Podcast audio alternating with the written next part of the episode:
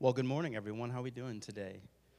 Good morning. Yes. Well, my name is Trey. As Daniel said a little bit earlier, I have the pleasure of serving here as one of the ministers at this wonderful church, and it is my honor to be able to teach the message to you all this morning. But before we kind of jump into the message, I just want to give you guys a shout out. Can we give a round of applause for what Be the Church Day was last weekend?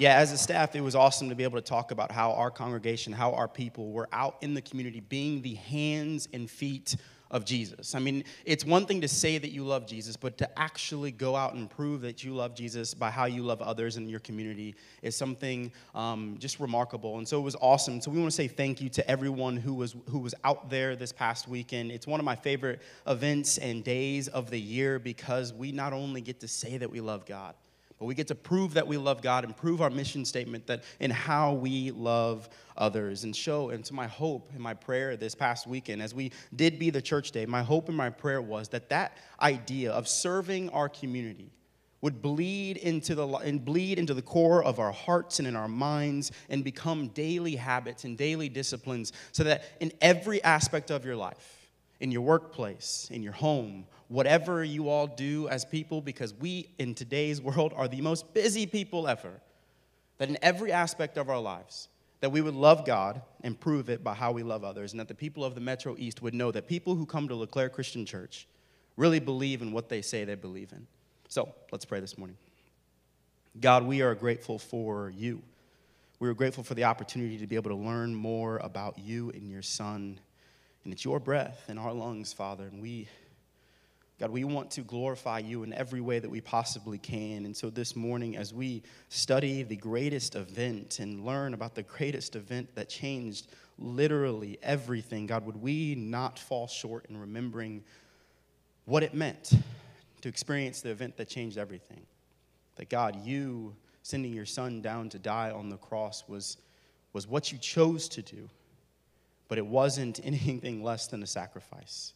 So, God, we're grateful for your son and for what it means for us. In Jesus' name. And everybody said, Amen. What is worth our belief? What is worth our belief? Christmas is around the corner, and for many of us, this is extremely exciting. Lovers of Christmas, raise your hand in the air, okay?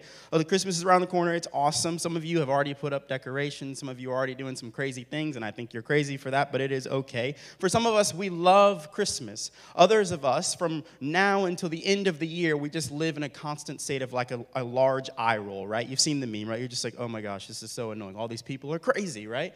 But Christmas, um, I saw this picture the other day, and it was pretty funny, right? So it had the calendar of November all the way to the end of the year. And there was, a, there was two circles, right? There was one large circle that went around, and it was all over the months of November and December. And it was one big circle, and it was labeled on all the dates except for one, and it said Christmas. And then on the other one, you could, if you really, really squinted really close, you saw one date, right? It was that Thursday that everybody seems to forget about, and it was a small circle, and it said Thanks giving. I feel like this is how we look at Christmas, though. I mean, this is how we treat we treat Thanksgiving, you know, like it's an afterthought. I am a huge lover of Thanksgiving, right? And a very pastoral thing for me to say would be Thanksgiving comes before gift giving. Amen. Okay. Um, I love Thanksgiving and I love Christmas. Don't get me wrong. I do love Christmas but after Thanksgiving. Anybody who does it before, um, I guess it's November 27th, you are weird to me. You are weird to me. When I was a kid, Christmas, though, was a huge deal to my family, or more so, Christmas was a huge deal to my mom. She would go all out for Christmas. We'd get a real Christmas tree, which if you haven't done it, it is a, it's a task, okay? Um, so we would get a real tree. We'd get decorations, cookies. She would go all, all out on presents, you name it. My mom was a different person from the end of Thanksgiving until the end of the year. She was a different woman. But as kids, we loved this because she would go all out on presents as well. But there was one rule. And parents, I just want to disclose some information. If you have not let anyone know, your kids know, if there's kids in the room, and a certain someone may or may not be fictional, maybe cover your kids' ears right now. But my mom's one rule was that if you wanted presents, you must believe that a certain someone was real. Which led to some very comical moments as kids because um, obviously we know that a certain someone doesn't always, you know, seem to be real. But what is worth our belief? I had two siblings growing up. I had an older sister who was three years older than me and a younger brother who was three years younger than me. And I was probably in third grade, third or fourth grade, when a dumb kid decided to tell me that a certain someone was not real. He broke the news to me that a certain someone was not real, and I truly believed that if I believed in this certain someone, that I would get gifts. That is, this certain someone would come down my chimney, which I did not have, and I would get these gifts every single year. But now it was ruined this thought was ruined in my mom and in, in my mind. And so I asked my mother, I said, hey, um, little Johnny told me that this isn't seem to be true, that this isn't true, but her being awesome, she gives me a great cover-up story, and she basically says, well, whether or not he is right, whether or not he that is true or not, if you want presents, you will believe. So me now conflicted, knowing that it's all for show, I say, uh, I guess I believe. Then she told me that if I were to tell the lie to a certain that a certain someone doesn't exist or isn't real to my younger brother, that I would get socks and coals for Christmas. My mom was always playing Jedi mind tricks on me as a kid, but it worked. Eventually, all of me and my siblings found out that a certain someone wasn't real, but it was worth it to believe. We always said to our mother that we believed because it was worth it to believe. We wanted get gifts under the tree on Christmas morning. So what did we say? We said, "Well, we believe." Right? That Polar Express movie, right? We believe. I kid you not, until my brother graduated high school, until he was 18 years old, every single year during the Christmas holiday, we would put out cookies for a certain someone. And every single Christmas morning, those cookies were what? Eaten and gone. But just like our silly belief in a certain someone, I'm not going to say the name this morning, is worth it. Just like for my siblings, a belief in a certain someone was worth it. On a serious note, our belief in Jesus is worth it. Our belief in Jesus is worth it. This morning, though, I want to start at the end. The end of the 20th chapter of the book of John. We made many mentions throughout this series on what the purpose is of this book of John. But I think it's essential for us to continue to reiterate the purpose of this book. John chapter 20, verse 31, it says this But these are written, these being everything that has come before, all of the signs, all of the story, that you may believe that Jesus is the Messiah, the Son of God, and that by believing you may have life in his name. But these are written that you may believe that Jesus is the Messiah, the Son of God, and that by believing you may have life in his name. All of this, every part of John's gospel, every story, every sign, every miracle, every moment written down in this book is so that you and I and the world around us will believe. And so the question that arises for us this morning as we cover the event that changed everything is will you choose to believe? Will you choose to believe in the gospel? Will you choose to live like you believe in the gospel? Will you not just claim to say that you believe in Jesus or in what he did for us, that he really lived, that he really died? Will you choose to really believe it? My goal today is to show you that Jesus shows his divinity through his victory over sin and death. And because he does that, he is worthy of our belief we have made it. We've been in this series in the book of John for some time now. And finally, we have reached the pinnacle point of the gospel the cross and the resurrection. My plea for you this morning is whether you've heard this, mess, this gospel message a hundred times, or maybe this is the first time you've ever heard it, would you not let it become mundane? Would you not let the cross and the resurrection become something like an afterthought? That's something that every week we come and we do communion. Every week we remember the sacrifice of Jesus. Would the cross and the resurrection really mean something to you? Because the story of the cross and the resurrection, it literally changes everything. Here in this scripture this morning, God's redemptive plan to restore mankind was fulfilled. And because of that, Jesus is worthy of our belief. Our main text this morning is John chapter 19, verse 28 through 30, and John chapter 20, verse 1 through 18. At this point, Jesus has been betrayed by Judas and he's been arrested by the Roman soldiers. And then they take Jesus to be questioned by the high priest. And the high priest, he is the one who at one point said, There couldn't be anything more. Uh, he, sa- he says this It is better that one man should die for the people And there, this couldn't be anything more than the truth. But this man, this high priest who once said, who once said this, had different intentions in mind. He had the intentions of himself. He had the idea that if Jesus is greater, if Jesus is dead, then I can be greater. You see, Jesus is, is uh, constantly attacking these religious leaders, constantly telling these Pharisees that they're not doing exactly what they're supposed to do, and so they want him dead. And so this priest, he at one point says, It is better that one man die for the people. But what the enemy meant for evil, God meant for good. Then we see the denial of Peter, not once, not twice, but three times. Fear can cause us to do the unimaginable sometimes.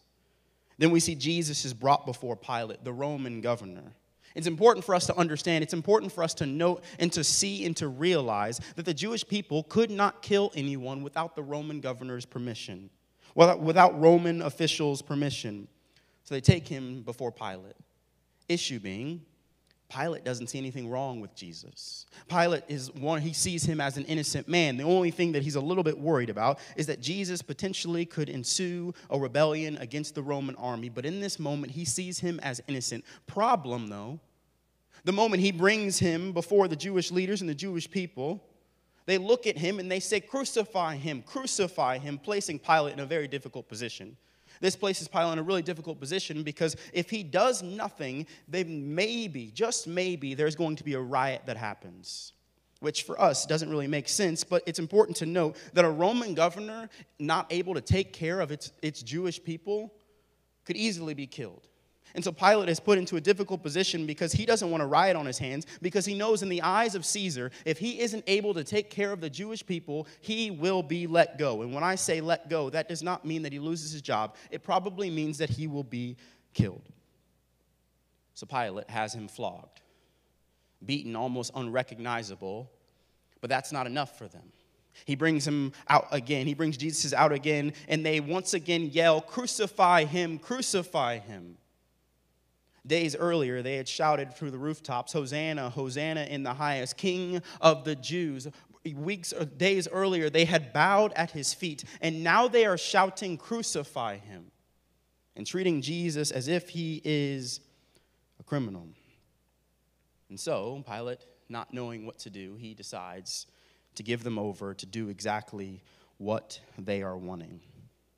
So here we are today Jesus is hanging on a cross, two feet off the ground, nails pierced in his hands and in his feet, a crown of thorns on his head, bloodied and bruised, almost unrecognizable, and he's laying there between two criminals, convicted of three things that he loved sinners, that he healed on the Sabbath, and that he claimed to be the Son of God. And something that's often missed is there's three, there's four people who are at the cross there. There is Jesus' mother, Jesus' mother's sister, Mary Magdalene, and John. And that is where our text picks up today. John chapter 19, verse 28 through 30, it says this Later, knowing that everything had now been finished, and so that scripture would be fulfilled, Jesus said, I am thirsty. A jar of wine vinegar was there, so they soaked a sponge in it, put the sponge on a stalk of the hyssop plant, and lifted it to Jesus' lips. When he had received the drink, Jesus said, It is finished. With that, he bowed his head and gave up his spirit, and he died. This statement from Jesus, I am thirsty, is Jesus' fifth statement on the cross. The first being, Father, forgive them, for they don't know what they are doing. Right? How interesting that the Savior of the world, in the, in the midst of the most pain that he could ever endure, looks to his killers, looks to the people who are tormenting him, and he looks at them and he says, Father, forgive them. For those who killed him, he died for. Then the second statement on the cross Today thou shalt be with me in paradise, making us remember that no one is too far gone for God to be able to redeem. Then the third statement on the cross Behold, woman, here is your son, and here is your mother. Speaking directly to Mary, his mother, and John, that understanding that Jesus, even in the midst of his pain, is looking down and seeing the pain in his mother and in his brother John, brother being his friend. And he looks at them and he's saying he recognizes that no matter if his, da- if his mother is the mother of the Savior of the world, this pain is unimaginable. The idea of losing a child is unimaginable. And so Jesus looks to her pain. Jesus meets her in her pain, and he says, This is your son. And son, this is your mother. And fourth, my God, my God, why have you forsaken me? This is the moment where Jesus is experiencing the worst thing that could ever happen to us in our entire life. The worst thing ever being that we would be completely and utterly separated from the Father. And then we have the fifth statement this prophetic fulfillment of Jesus, taking us back to Psalm 69, verse 21, which says, But instead they give me poison for food. They offer me sour wine from my thirst. Jesus, he asks for a drink, and the soldiers respond quickly and dip a sponge into some wine vinegar. You see, Psalm 69 is quoted multiple times in the New Testament. The manner in which this psalm is quoted seems to show that the sufferer here is the Messiah, that Jesus was an innocent sufferer and that when he suffered, this was the idea of the tormentors adding affliction on top of affliction. That Jesus is in the midst of the most painful, the most embarrassing way to die that a human could do at that point in time. And so Jesus is hanging on the cross, and his tormentors look at him, and when he says he's thirsty, instead of giving him water, they give him wine vinegar, adding affliction on top of affliction because they could care less about Jesus. And then Jesus says the famous lines of, It is finished.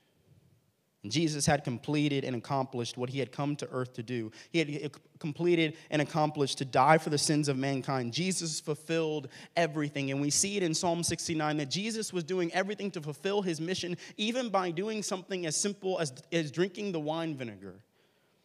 See, when Jesus said it was finished, he meant it. When Jesus said it was finished, he meant it. His arrest, his torture, his crucifixion were no surprise to him. This end was his, pur- his purpose. This was a cry of, of, of, of triumph. It is accomplished. You see, Jesus is not a victim, but a servant doing God's bidding, accomplishing what God intended. God intended for his son to die. God had planned it, Jesus had predicted it, and then Jesus had the nerve to go on and fulfill it showing that Jesus was truly divine. But now he's dead.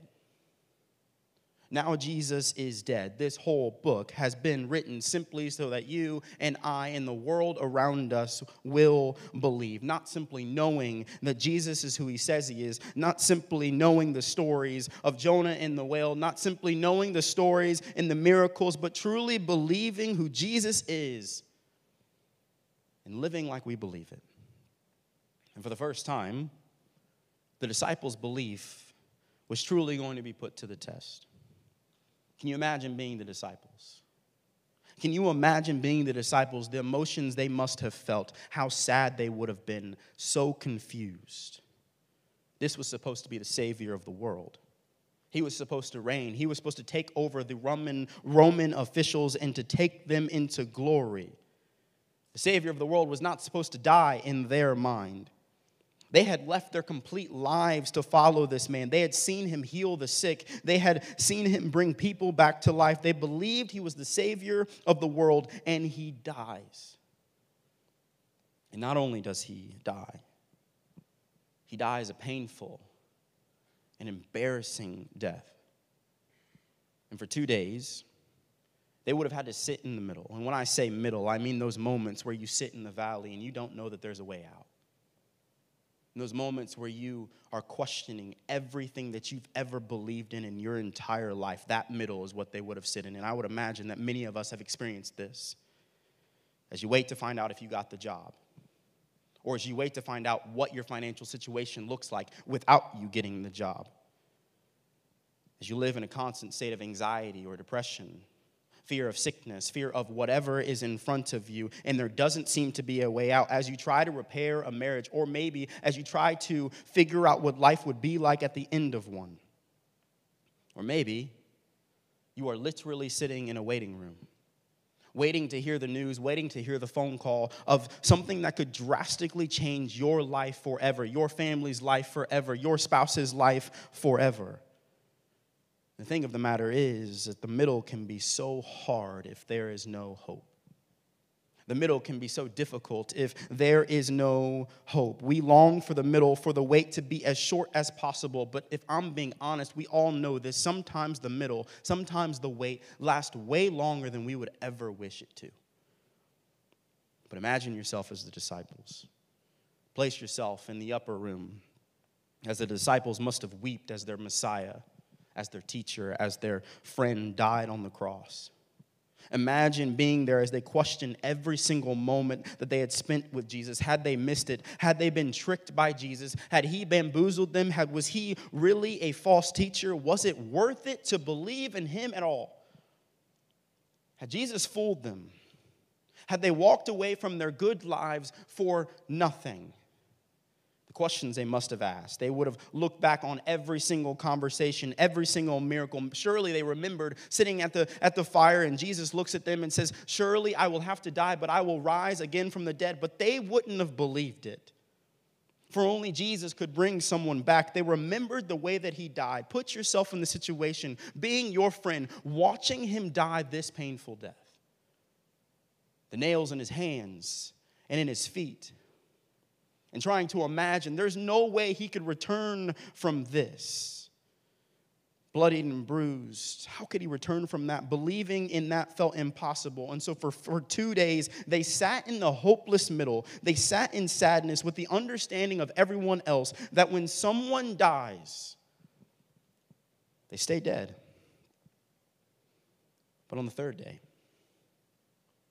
they learned that the middle may be dark but it doesn't last forever. And on Sunday morning, they heard the greatest news ever told the news that changed absolutely everything. Will you turn with me to John chapter 20, verse 1 through 18? I'm going to read through it. And this is, I hope you get as fired up about this story as I do because this changes everything. John chapter 20, starting in verse 1. Early on the first day of the week, while it was still dark, Mary Magdalene went to the tomb and saw that the stone had been removed from the entrance. So she came running to Simon Peter and the other disciple, the one Jesus loved, and said, They have taken the Lord out of the tomb, and we don't know where they have put him. So Peter and the other disciple started for the tomb. Both were running, but the other disciple outran Peter and reached the tomb first. Humble flex, okay? He bent over and looked in the strips of linen lying there, but did not go in. Then Simon Peter came along him and went straight into the tomb. He saw the strips of linen lying there as well as the cloth that had been wrapped around Jesus' head. The cloth was still lying in its place, separate from the linen. Finally, the other disciple who had reached the tomb first also went inside. He saw and believed. They, did, they still did not understand from Scripture that Jesus had to rise from the dead. Then the disciples went back to where they were staying. Now, Mary stood outside the tomb crying. And as she wept, she bent over to look into the tomb and saw two angels in white seated where Jesus' body had been, and one at the head and the other at the foot. They asked her, Woman, why are you crying? They have taken my Lord away, she said. And I don't know where they have put him. At this, she turned around and saw Jesus standing there, but she didn't rec- really realize that it was Jesus. He asked her, Woman, why are you crying? Who is it you are looking for? Thinking he was the gardener, she said, Sir, if you have carried away, tell me where you have put him, and I will get him. And Jesus said to her, Mary. She turned toward him and cried out in Aramaic, Rabboni, which means teacher. Jesus said, Do not hold on to me, for I have not yet ascended to the Father. Go instead to my brothers and tell them, I am ascending to my Father and your Father, to my God and your God. And Mary Magdalene went to the disciples with the news, I have seen the Lord.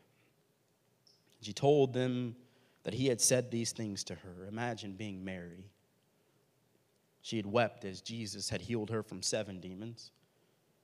She had wept at the feet of Jesus as he bore the sin and shame of humanity, and he took his final breaths. She wept in the other rooms with the other disciples.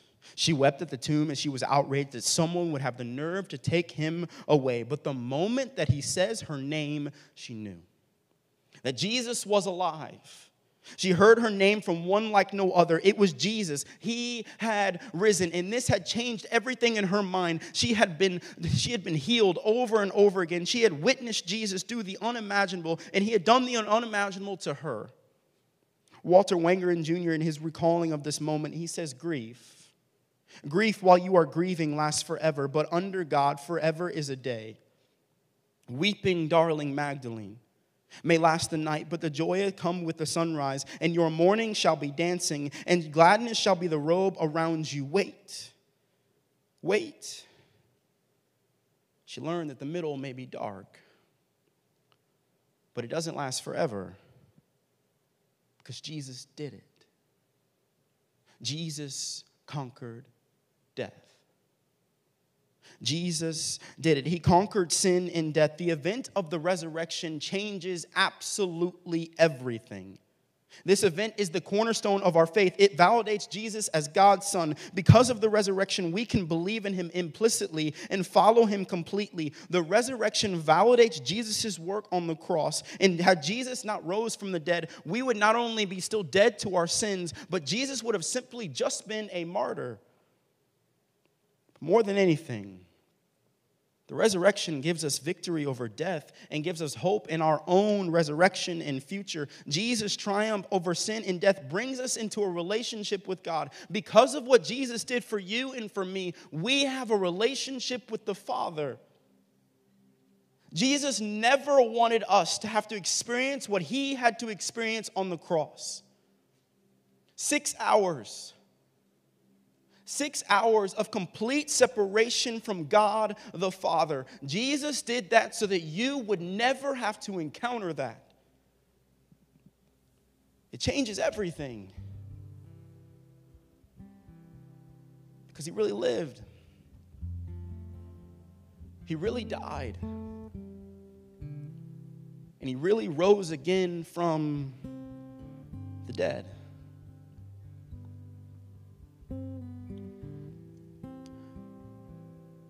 Do I have any uh, WWE fans in the room? Don't hide, you can be honest. None of you, okay. Pro wrestling is staged. I'm spoiling everything this morning. Before the wrestlers ever were to go out, it has been predetermined who is going to win. From the beginning, it has been predetermined who is going to win, the, but the point of the battle is not to decide the winner, but to put on a show for the crowd.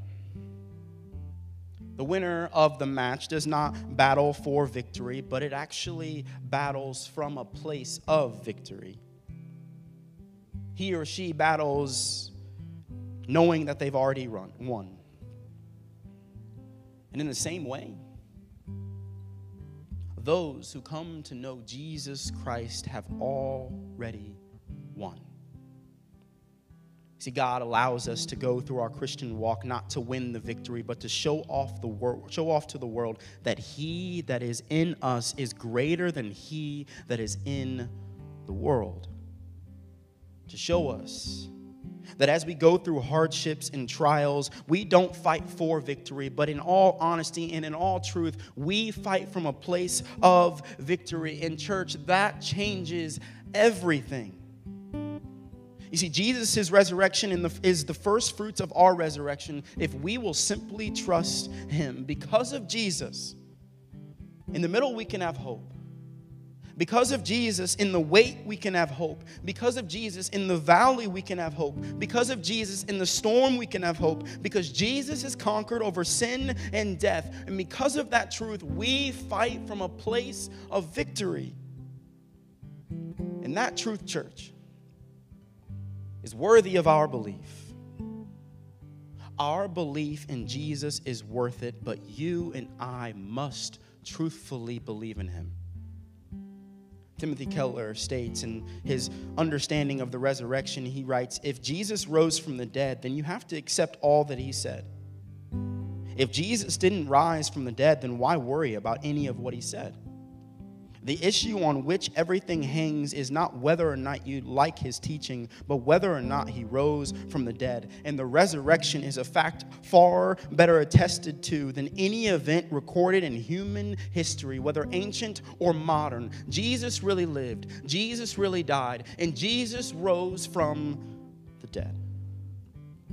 So if this is true, then we have unbounding hope and that is worthy of our belief.